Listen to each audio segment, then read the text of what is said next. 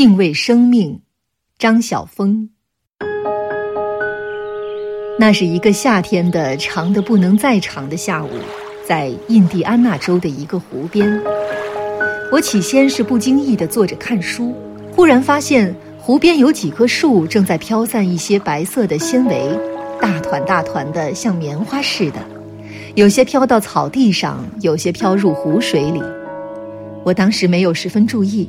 只当是偶然风起所带来的。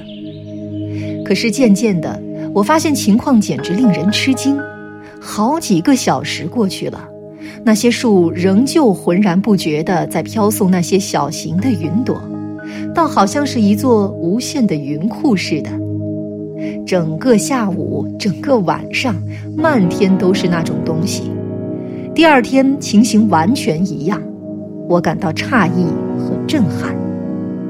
其实，小学的时候就知道有一类种子是靠风力吹动纤维播送的，但也只是知道一道测验题的答案而已。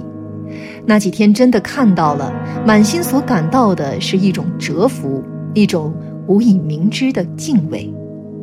我几乎是第一次遇见生命，虽然是植物的。我感到那云状的种子在我心底强烈的碰撞上什么东西。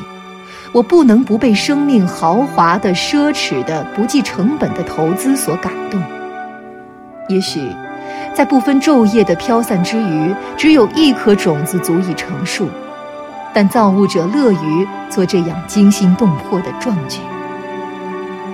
我至今仍然在沉思之际想起那一片柔媚的湖水，不知湖畔那群种子中有哪一棵成了小树。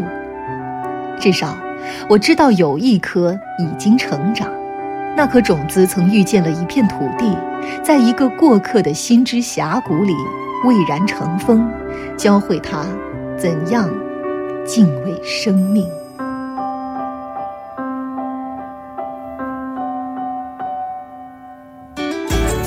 更多课文，请关注微信公众号“中国之声”。